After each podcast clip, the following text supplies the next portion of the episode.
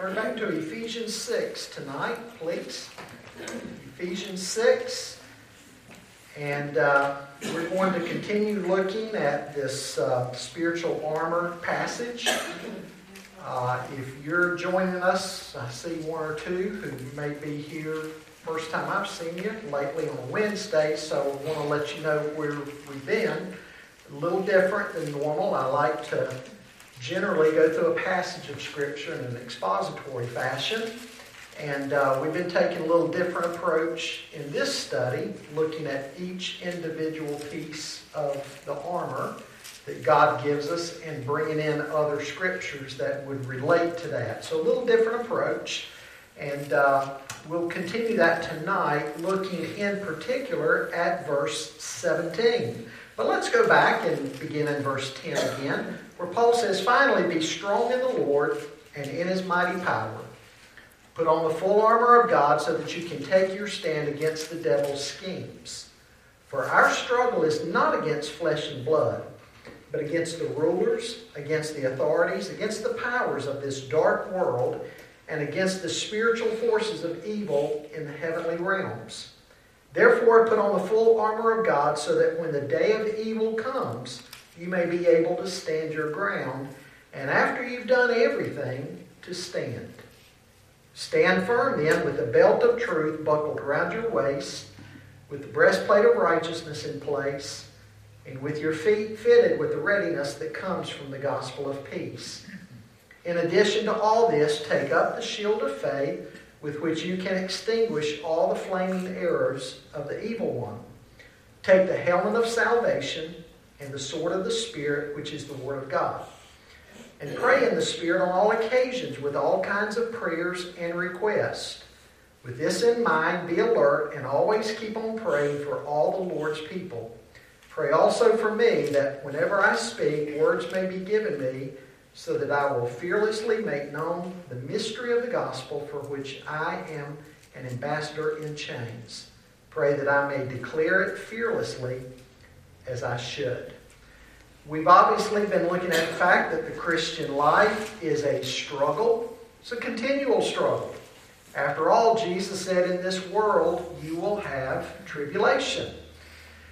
The reason we struggle, number one, we, we live in a fallen world. Number two, we have an enemy. And we need to understand our enemy. And we need to also understand that God doesn't leave us ill clad, He gives us armor for spiritual warfare. And so, not only have we been looking at our enemy, but also our equipment. We've looked at the belt of truth, the breastplate of righteousness, our feet shod with the preparation of the, the gospel. We've looked at the sword of the Spirit and the shield of faith. Well, tonight we're going to look at the last piece that he gives before he talks about the energy behind it all, and that's prayer that we'll look at next time, keeping in communication with our commander, with our sovereign Lord.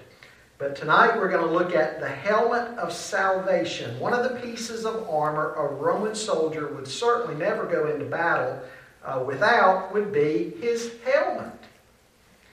Now, as we think about the helmet of salvation, several things come to mind. Spiritually speaking, we know that the Bible tells us that our minds are a battlefield.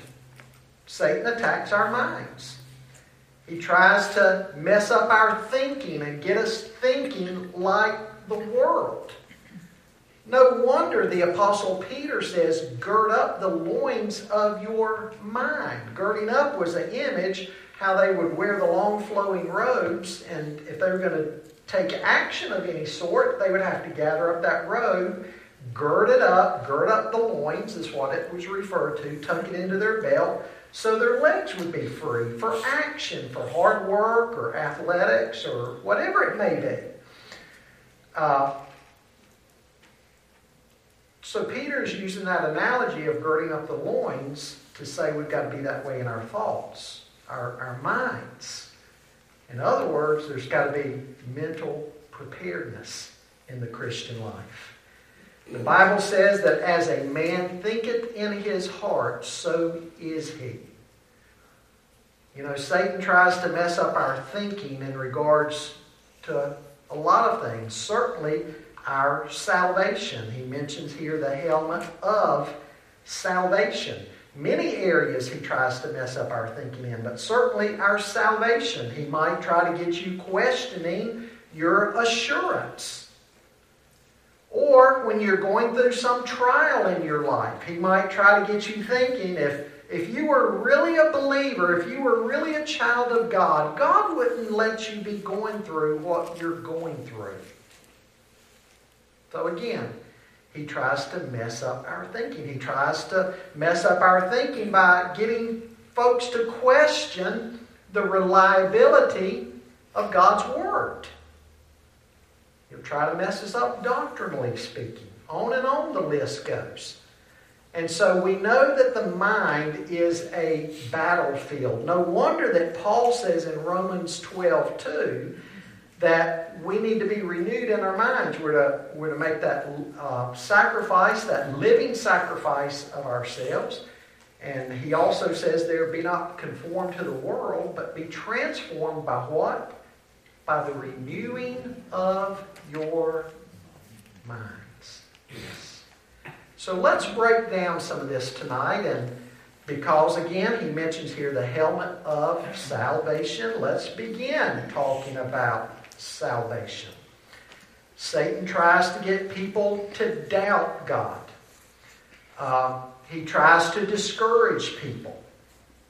Satan will try to confuse you as to your salvation, get you to doubt your salvation. If you're taking notes, that'd be our first point.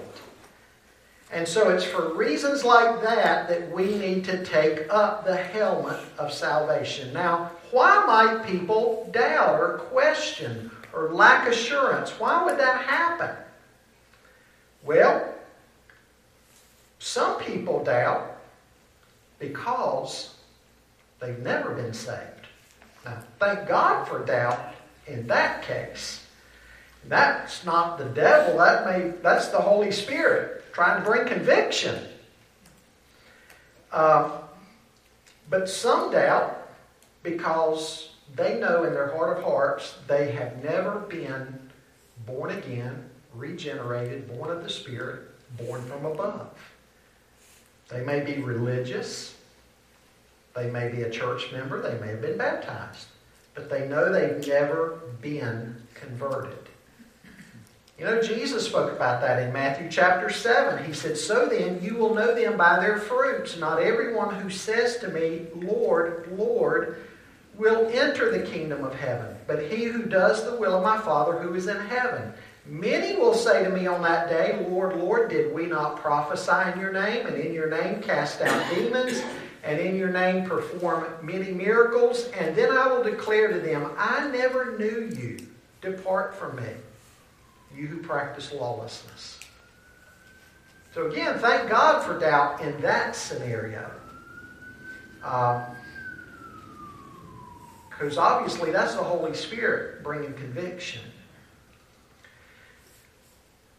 But again, certain people wrestle with lack of assurance uh, because, of, because of this. That's one reason. That's the only legitimate reason, perhaps. There's a number of illegitimate reasons that true believers might lack assurance. Let's think about some of those. Some people lack assurance because they rely on feelings.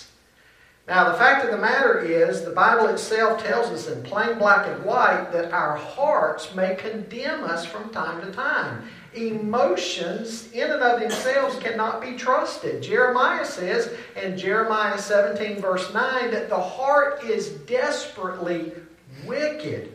Who can trust it?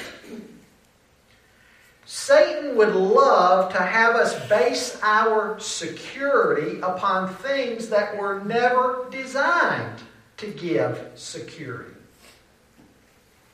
Some people might think feelings first. I have to feel saved all the time. Fact second, faith last. But God says it differently, doesn't it? Fact first, Jesus died for you. Then comes faith and repentance. And then feelings last. Some days I may feel closer to Him and more assured than other days. Feelings are a wonderful caboose, but feelings make a pitiful locomotive. So if we mess up that order, you'll lack assurance, likely. Human feelings, human emotions can never be trusted as the basis of one's assurance of their standing before God.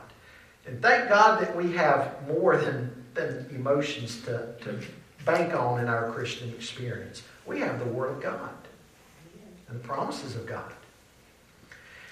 Now, along with this whole subject matter of feelings, some people also doubt because they might compare their experience of salvation with somebody else's and somehow or another get the feeling that theirs doesn't measure up. But when you look at the Word of God, we don't find that distinction. I mean, on the one hand, we, we see the case of the Apostle Paul when he was still Rabbi Saul and he was on the road to Damascus to arrest Christians and, and God, God chased him. He was chasing after Christians. God chased him, and God converted him. And it was it was radical for him. It was dramatic, wasn't it? I mean, it was earth shaking. And then later on, the Apostle Paul, when he and Silas go to Philippi, you remember what happened there? Philippi wasn't a big enough city to have a Jewish temple. They didn't have enough Jews. And Paul would go to the Jewish temple first and preach Christ. But they didn't have a temple, so where did he go? Down by the riverbank. And he found a group meeting there for prayer. And he preached the gospel to them. And what does the whole, uh, what does the Bible say about Lydia? That the Lord opened her heart to believe. You get the impression, boy, something's going on out there, isn't it? Just constant. Anyway, the Lord opened her heart to believe. You, you get the idea that Lydia's conversion was, was very quiet. Now, who was more saved? Paul, dramatic, or Lydia? Who was more saved? Same. Very same. You see, the dramatics are different for different people. But some people will doubt because they'll hear somebody's testimony and they think, man, my experience is not that dramatic. Maybe it didn't happen to me after all. Another way that Satan can play with our feelings is when we get older. We may not be able to recall everything in detail about when we were saved. Because, see, there's a, there's a danger in our salvation if we're only thinking back to some date in the past instead of looking at current evidence. But people might look back on a day and say, I don't, I don't remember all the details. And so they might lack assurance. Folks, we don't physically see salvation. Conversion is a heavenly transaction. Our challenge is what? Walk by faith. Some people may also lack assurance at times that they're physically or emotionally or spiritually drained. I think of a, a couple of occasions in, in, the scripture when John the Baptist was in jail. You remember the question he sent to Jesus? What was that question? Are you really the one that we're supposed to be looking for? There were questions in John's mind. And then Elijah. Remember Elijah? He got very low. He began doubting. And God had him rest for a while and even fed him by the ravens. Some people doubt because of sin. Remember what David said in Psalm 51 Restore to me the joy of my salvation. He had lost his joy, his confidence. Some people doubt because of satanic attack in this area. He knows that doubt robs us of confidence that we need. It's the most debilitating thing in the world to lack assurance. And somebody lacking assurance, they'll, they'll sometimes tell me afterwards that during that period, they weren't witnessing, they weren't serving the Lord like they knew they should, they weren't even praying. Well, secondly, tonight, I want you to see the helmet of salvation is critical in regards to our salvation, or in, reg- in regards to the assurance of our salvation. We are to be clear on the basis of our salvation. What do we need to fall back on? First of all, there's the testimony of Scripture. And I'm going to say that one a number of times tonight. The testimony of Scripture. Paul says in Ephesians 2 You were dead in your trespasses and sins, in which you formerly walked according to the course of this world, according to the prince of the power of the air, of the spirit that is now working in the sons of disobedience among them, we too all formerly lived in the lust of our flesh, indulging the desires of the flesh and of the mind, and were by nature children of wrath, even as the rest. But God, being rich in mercy, because of his great love with which he loved us, even when we were dead in our transgressions, made us alive together with Christ. By grace you have been saved, and raised us up with him, and seated us with him in the heavenly places in Christ Jesus, in order that in the age to come he might show the surpassing riches of his grace and kindness toward us in Christ Jesus. For by grace you have been saved through faith, and that, that not of yourselves. It is the gift of God. What's he talking about there? What's the gift of God? Everything. Everything he's talking about here related to salvation, even, even faith, to believe. It's, it's all a gift of God, not as a result of works, lest anyone should boast. Folks, salvation is of the Lord. The Lord brings about regeneration. Regeneration. Allowing us to live in repentance and faith, coming to Christ and living the Christian life. The Lord regenerates from above. Do we believe the testimony of Scripture? If we don't, if we don't, then why is that? If we don't believe testimony of Scripture about Christ, what? Then a person's not saved. But even as Christians, we need to fall back on the testimony of Scripture. Somebody said, I think it was, I believe it was John Piper that said, we need to preach the gospel to ourselves every day. We need to be reminded. 1 John 5.13 says, These things I have written to you who believe in the name of the Son of God in order that you may know that you have eternal life. And the verses preceding that, in verses 11 and 12, he says, And the witness is this, that God has given us eternal life, and this life is in his Son. He who has the Son has the life. The definite article is there. Has the life. He's talking about eternal life. He who does not have the Son of God does not have the life. Folks, we fall back on the testimony of Scripture because we serve a God who cannot lie. As Paul said to Titus in Titus 1 2, we serve a God who cannot lie.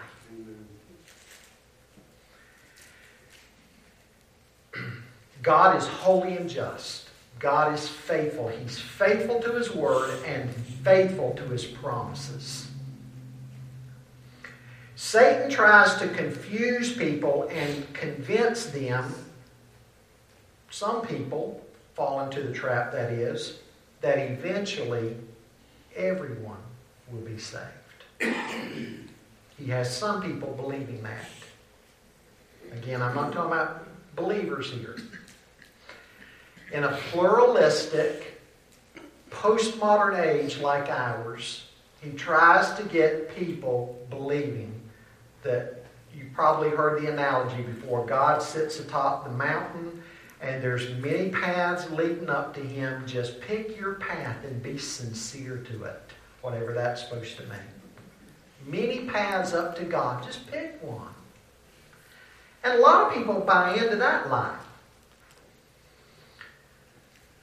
But what Jesus said, I'm the way, the truth, and the life. No one comes to the Father but by me. You say, that sounds exclusive. It is. But it's not my words or your words, it's the words of Scripture, it's the Word of God. You know, if any path were okay, the cross of Christ would have been nothing more than a colossal mistake, right? If Jesus didn't really need to die. Satan tries to convince many people that good works will save them. Just live by the golden rule. Try to be good and do good. And if you got more checks in the good column than the bad column, when you stand before God, you might get into heaven. That's sort of an Islamic view. Uh, and it's always, I, I hope I've been good enough. I hope I've got more good deeds than bad deeds. The Bible never says that. The Scripture proclaims that we are dead. Outside of Christ, we are dead in trespasses and sins. And in Romans 3, Paul says, By the works of the law, no one will be justified in his sight. And in Romans 3.23, Paul, Paul says, uh, uh, Romans 6.23, I'm sorry, the wages of sin is death the wages of sin is death. Romans 3:25 Christ is the propitiation for our sins a big word meaning he's he's the one who took all of the wrath of God the holy and just wrath of God against sin and he died in my place and in your place We're to be very clear on the gospel Salvation is wholly of the Lord. It's not His best plus my best. It's what He does. Taking up the helmet of salvation involves biblically thinking about salvation. Biblically thinking about the Christian life that follows, too everything about the Christian life. We need to think biblically instead of like the world. And again, that's why we need to be renewed in our thinking. Because the old computer saying garbage in and garbage out, before we were saved, all this garbage of the world, the thinking of the world, the thinking of the culture has been flooding into our minds. When we get saved, we need to be poring over the Word of God, and God's reprogramming us, so to speak, the way we're supposed to be thinking about things. Well, the third thing I want you to write down tonight we are to be alert to assurances that we're given. given. As we put on the helmet of salvation, thinking biblically about conversion, we'll see that God's given us many assurances. And, and we'll be able to say, like Paul in 2 Timothy 1.12, For I know in whom I have believed, and I am persuaded that, that he is able to guard what I've entrusted to him until, until that day. If you've been regenerated, you've been born again, you've been converted, you've been saved, you can rest assured that you are secure in the Lord. We believe in the security of the believer, the perseverance of, of the believer, because we believe in the perseverance of the Savior. Amen. You know what a horrible place it would be in life to go through life and never have any assurance. Think, well, I, when I die, I, I hope I'm going to be okay. But again, what's the assurances we're given? I told you I was going to say something over and over again, not by accident. First of all, the testimony of Scripture.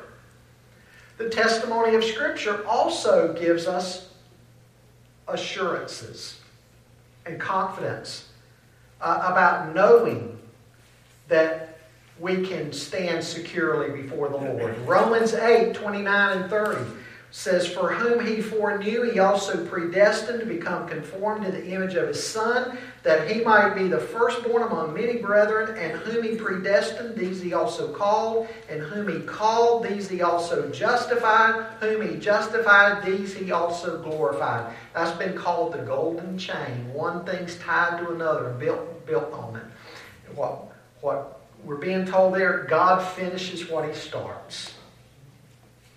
Right? He finishes what he starts. He ends with that word glorified. That's the outworking that he brings about in his children's lives. We will stand before him one day glorified, enjoying the consummation of our salvation. Also, when Satan comes along and says, if you were really God's child, you wouldn't be experiencing the trial you're going through. You know, here again, the testimony of Scripture on that. James tells us, consider trials an occasion for joy because God is working in and through those trials to bring about maturity and completion in you. Peter says the first, same thing in 1 Peter chapter 1 that, that you'll be purified like gold. And God's using trials to get rid of all the impurities in our walk with Him and in our faith so, so that, that we'll be more pure. Trials are not uncommon for the child of God. Trials are not evidence that you don't belong to God. In fact, God uses trials in the lives of His children to build character and perseverance. And so, again, the lie of Satan that if you were a child of God, you wouldn't experience any trials doesn't line up with the testimony of Scripture. What's another evidence? A new life. A new life.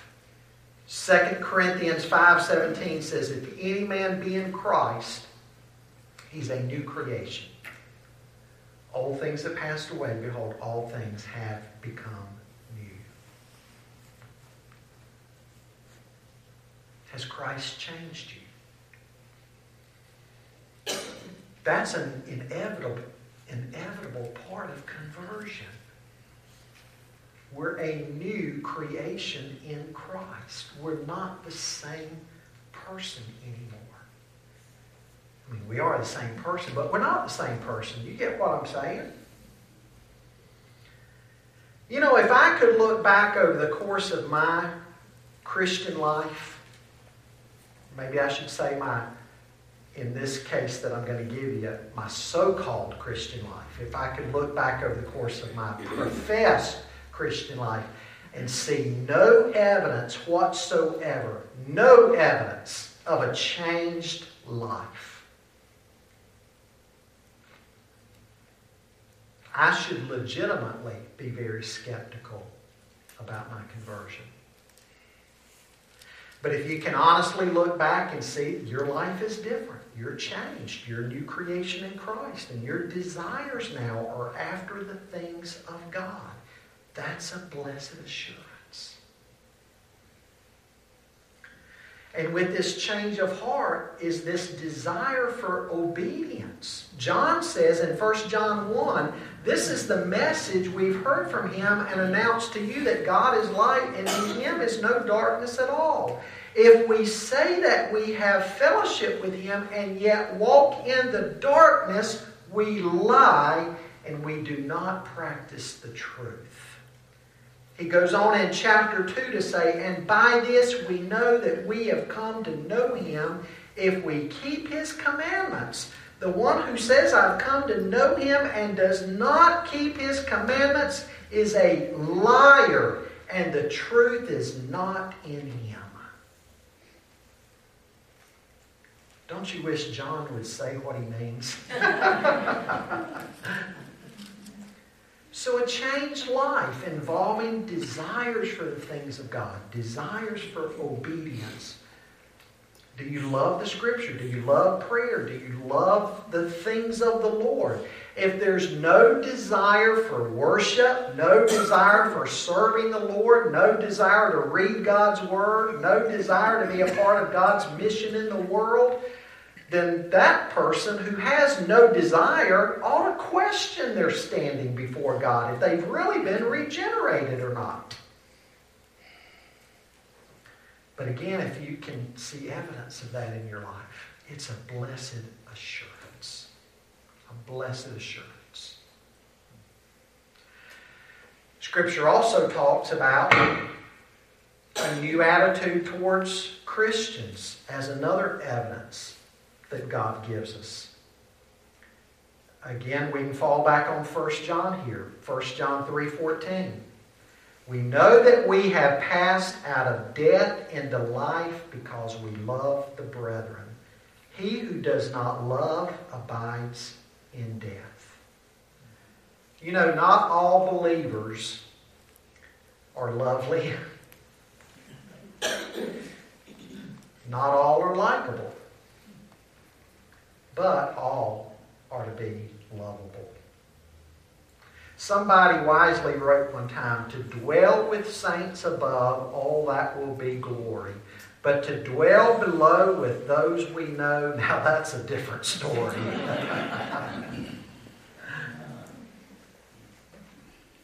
a new attitude towards Christians. Do you love the brethren?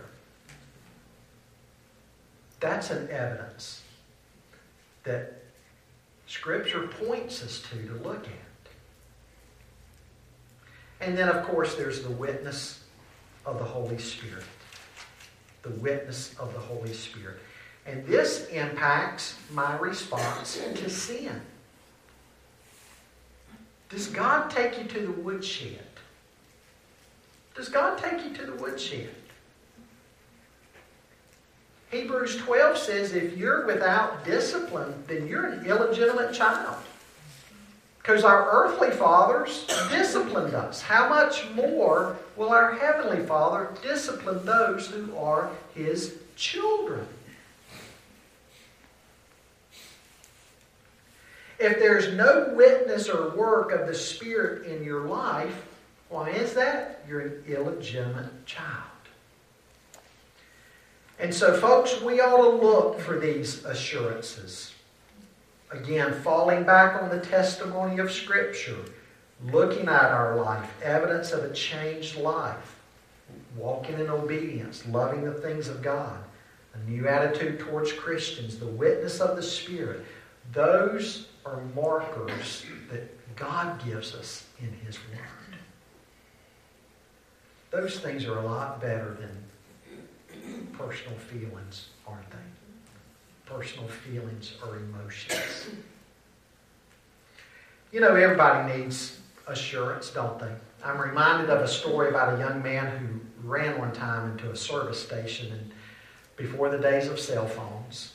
He asked if he could borrow the phone and the owner said, sure, there it is. And uh, he picked up the phone and called and the owner of the business could tell he was calling some other business to see if they had any work. Did they need help? And the person on the other end of the line said, No, we, we have a young man and uh, he's doing a great job. Well, this fellow hung up the phone and sort of proudly walked out of the gas station. He's whistling, and the owner said, Son, I couldn't help but hear that your telephone call, you were calling them asking for employment. They must have told you no, they didn't need anybody. You hung up the phone, you're happy about it. He said, Yeah, you see, I'm the new, I'm the young man. I just, I wanted to talk to somebody there who wouldn't recognize my voice and just see what they thought about me. He needed confidence. He needed assurance. Sometimes we just need assurances in life. But when it comes to salvation, God gives us assurances, and these are to be found in His Word. Again, not in the human heart, and not out of the culture, but in His Word. Never forget what the Bible says about the basis of your salvation. Let God's Word be your compass. if you have doubts, why are you doubting? Is it a legitimate doubt or one of the many illegitimate doubts? Or is Satan trying to attack you? Satan may be trying to get you to do everything but stand on God's promises. He might be trying to get you to fall back on feelings. He might be telling you there's no way you could be discouraged if you were really God's child. He may be trying to get you to compare yourselves to others. Why? Again, because a doubting Christian is a defeated Christian. Stand firm. Take the helmet of salvation. Take the helmet of salvation. We need to think biblically so that we will live biblically. Amen?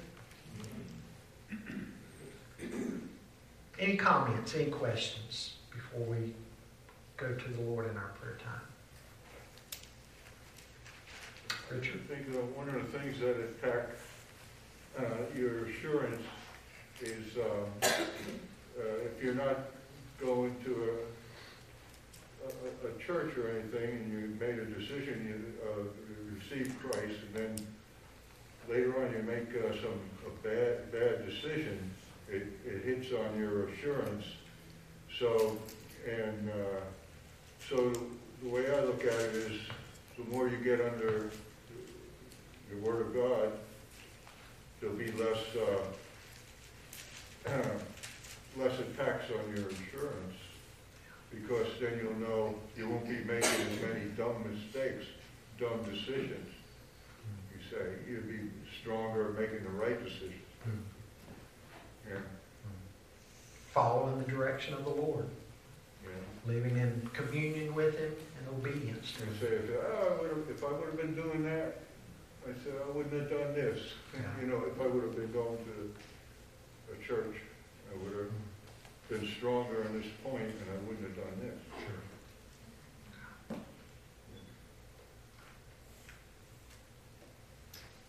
Pastor Scott, I've read that Roman soldiers, Mhm. their helmet was the pride of their uniform. Mhm.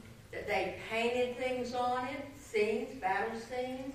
They would put big plumes on it, and they were proud of that helmet, and they walked accordingly. Should we not, with our salvation, that's the best part of us, shouldn't we also walk worthy of that, that helmet that's on our head, you know? So that And- others can see Jesus in us. Sure. And again, what does that symbolize, that helmet of salvation? The, the thoughts. Mhm. Again, thinking biblically, being renewed in our thinking. That should change the way we walk.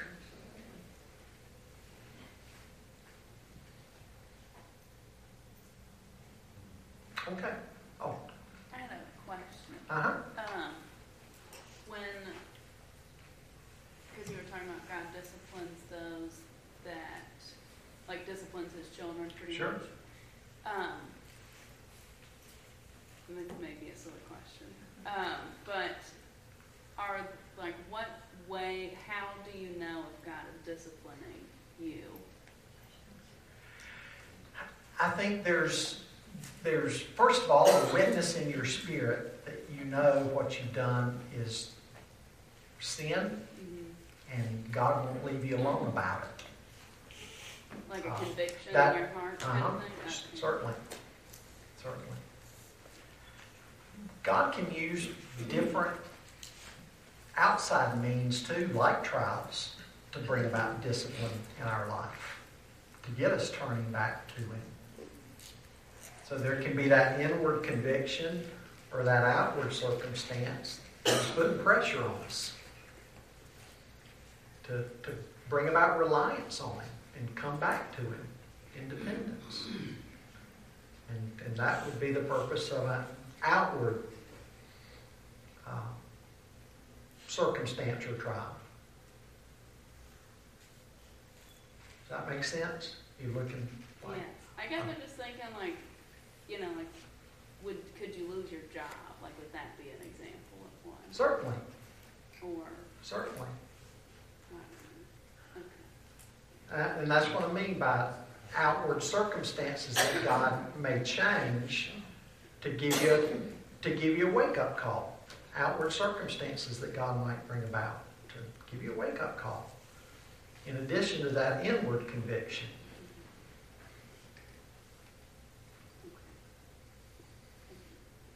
You know, I also think about uh, King, that inward conviction, what King David said in Psalm 32.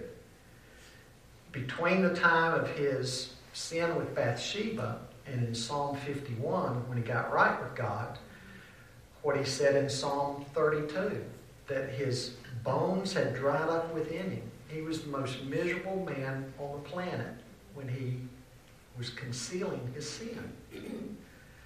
And it wasn't until he confessed his sin and repented of it, got right with God, that he did experience that joy of his salvation. But in Psalm 32, he talks about how heavy he knew God's hand was on him and how even his bones seemed like they were drying up within him. So that'd be the inner witness of the Holy Spirit bearing down on us. And then something like you mentioned could be an outer circumstance that God has brought about to give us a wake up call. You said something, Pastor, months ago. I don't know if you remember saying it, when you all talked about the trials and endurance. Mm-hmm. You said we don't we don't pray that we don't have the trials. We just pray that we can overcome because the trials are going to come. Trials are going to going to come. come. In this world, you're going to have tribulation. Yep. Nobody that I know of gets wakes up in the morning and in their morning devotion says, God, please send me trials and tribulation today. give, give me some of that today. It's going to be there. But so we, we pray to make it through in a Christ honoring way. Well, I had a rough time when I went through a divorce. Mhm. And, you know, that's the worst thing. that- It's over 50 years ago, because Joe and I will be married 50 years in June. But my pastor called me and wanted to talk to me. And my ex was already remarried. Mhm. And he said, Marlene, if you go through what you're, where you're heading, you knew we were going to get married, you need to come to Calvary. Hmm. And I had a terrible time with it. I said, Pastor, I've never felt like I've lost my salvation. Hmm. And after we'd been married probably two years, a preacher, I don't know, I don't even know what he preached. But I remember coming home and when I'm stressed, I might sit and play the piano. And I was sitting at that piano playing. And I said, God, if you don't want me in this home, if it's sinful for me to be in this home, you have to take me out. Because I love these kids. I mean, he had three children. I loved before I ever loved him. And I said, you've got to take me out, Lord. If, if I've got, You I'm took, wrong, you took the children, Joe just came with the Extra baggage. What? Extra baggage. But you know, I got a peace after that. Uh, it was like God said to me, I just wanted to know if I was first. Mm-hmm. But I went through oh, misery. Discipline. My mother and dad didn't even want anything to do with me, you know. My whole, uh, everything was collapsed except I still had Joe. But but it makes me think about how you can get, you, in Sure. shape. Oh, Absolutely.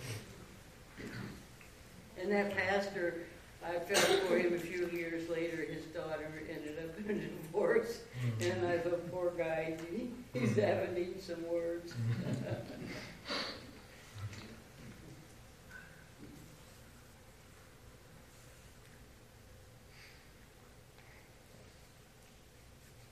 Okay. Well, Dennis, would you get us started in our prayer time tonight? Father, we thank you for the opportunity to be here tonight, Lord, to uh, look at the helmet of salvation. Father, we thank you for the words of the pastor that uh, give us something to think about, give us some assurance, and Lord, we just uh, thank you for that. Lord, we pray tonight for uh, Barbara Zook, who is uh, struggling to get well, Lord. We we know they've been long-time servants of yours, and we just pray that you would uh, heal her and give her some strength back. For Katie Goodwin, we thank you that she's improving. And we thank you that Joe and Marlene are going to get to go there and, uh, and visit and to be reassured that everything is fine.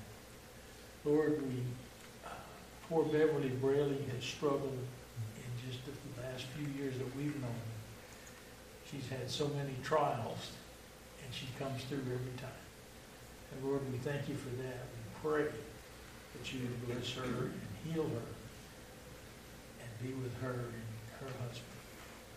Father, uh, for David Corneliuson, who's Lois's brother, we pray for uh, peace. We just pray that uh, you would be with him as he is not necessarily improving, Lord, but we know he needs you. Father, for Chuck Mobley, we have Peggy Nichols and Rose Whitlow, Lord, are both having surgery. And Lord, it's, it's scary to have surgery, but it's assured to have you.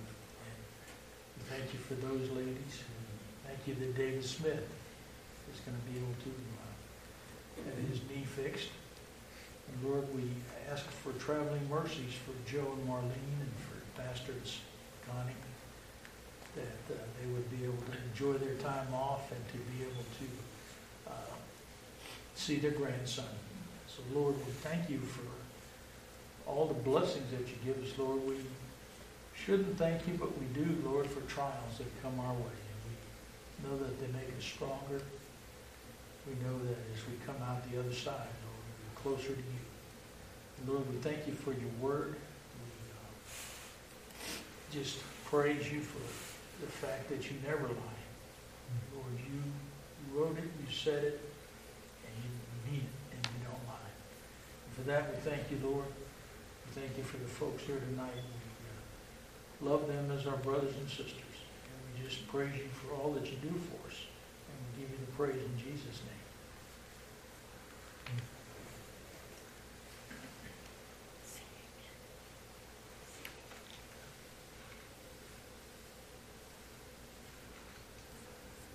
Any others?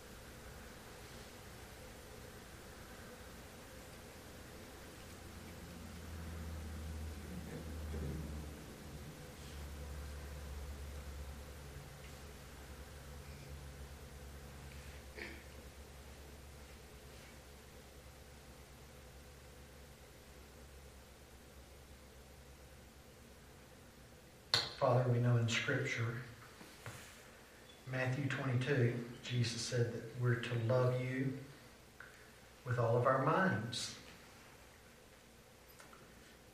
In Romans 12, 2, Paul says we're to be renewed in our thinking. In 1 Peter 1.13, Peter says we're to gird up the loins of our minds. So over and over again, you're telling us in Scripture to prepare our minds for action, to dwell in your word. Your Holy Spirit takes your word and renews our thinking. And that is a process that very much needs to take place in a believer's life so that we are thinking biblically so we can in turn act biblically. Lord, help us to take up the helmet of salvation, to guard our thoughts, to feed our minds on what is pleasing to you. Lord, thank you for the anchor that you've given us in your word. It's an anchor and a foundation upon which to stand. Everything in the world is just shifting sand, but we have the sure foundation of your word. So may we turn to it often and meditate on it day and night. And what I pray that you would use your word to change us.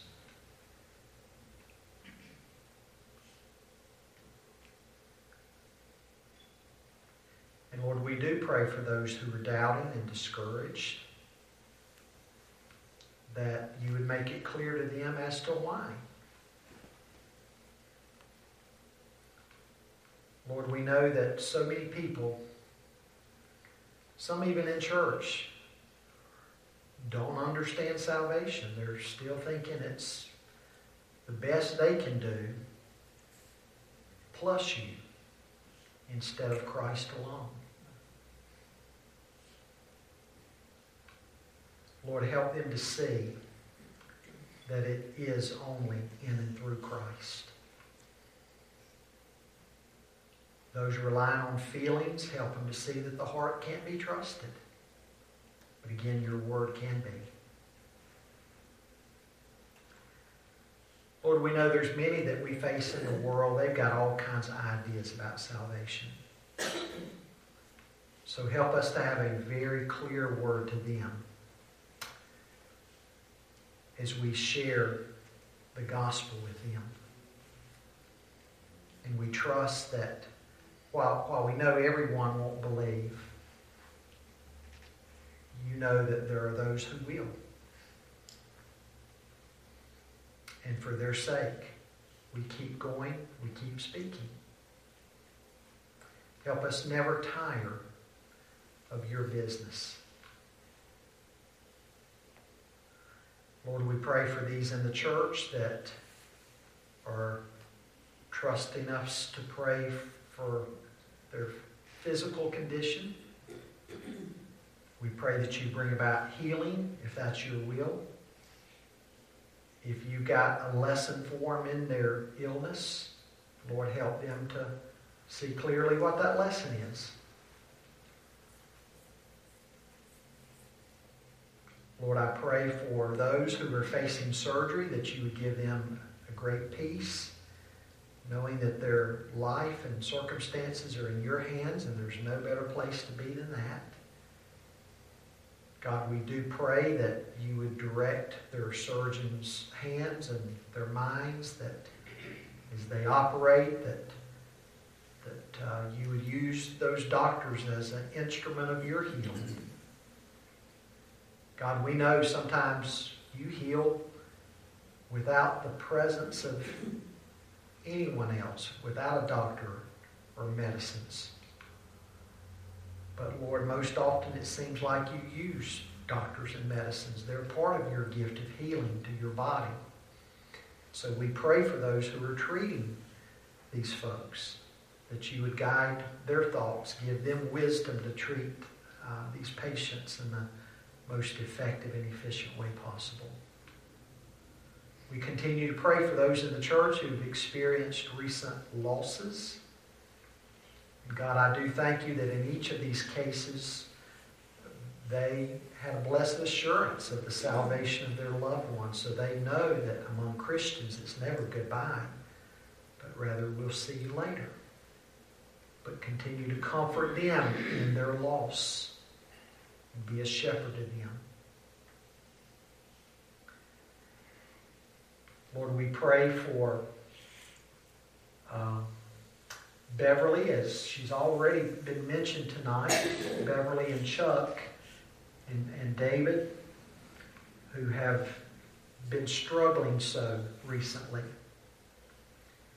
And their bodies are so weak and tired. Lord, we know that in your perfect timing, you'll call them home. But again, if that time is not now, that you'll strengthen them. Lord, I pray that our eyes and ears would be open to those around us in the flock here who have needs, those in our daily life that you bring across our paths that have needs that we can pray for and minister to, that we'll be alert to that. Lord, we thank you for the Youth Sunday this past week and the young people here that you would continue to bring about a maturity in them as they transition into young adulthood, that uh, they will live as dynamic servants of yours, Lord, that they will seek you first in all things. Lord, tonight as various ministries are closing out,